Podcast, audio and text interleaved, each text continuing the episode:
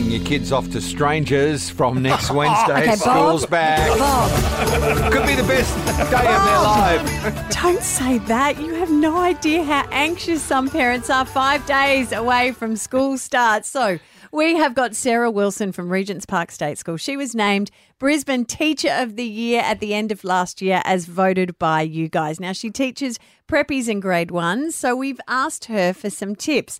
And we've got our producer, Ruthie, here because her beautiful daughter, Sophie, is one of those preppies. You ready, Ruth? I think so. Okay, Sarah, go.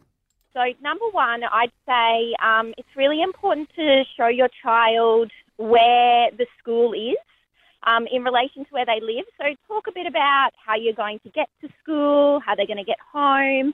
And obviously, on the first day, it's so important that you show them where you're going to pick them up from because sometimes if you don't talk to them about that, that's all they can think about when they're at school is where's mum going where am I going to see mum? Um, where, where is she going to get me? How is she going to know? Hey, Sarah, can I just ask you number one? There are some kids who have a DVD played to them in the car and they don't know where their school is by the time they're in year seven. Yes, I know, that's so true. Do you do that, Ruth? Um, I do not. And we're lucky actually because when we moved to our new house, we drive past our new school often. So every single time we've been pointing it out. So good. Number two, maybe think about starting up like a bit of a school day routine at home.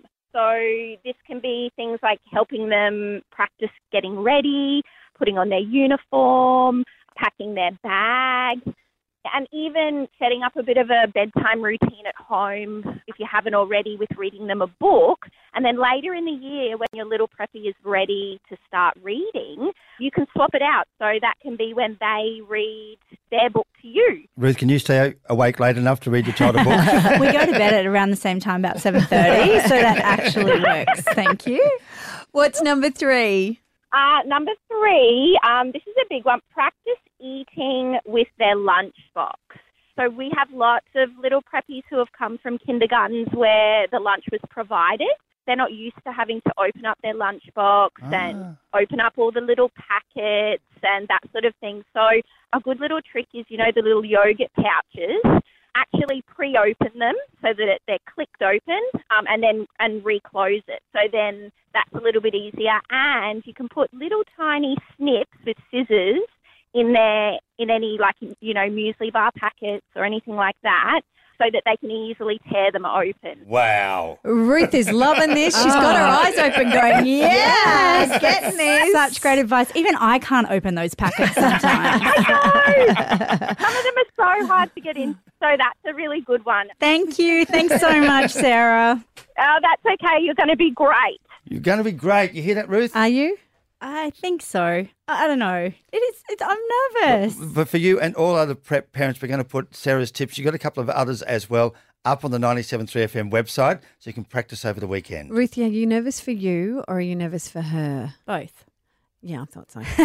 Good luck, my love. We'll check in with you. yes, we will. Wednesday we will happening, actually. isn't it? We'll send you out to your school and then we'll just add to the pressure by ringing you. Great. It's Robin, Terry, and Bob on Brisbane's 97.3.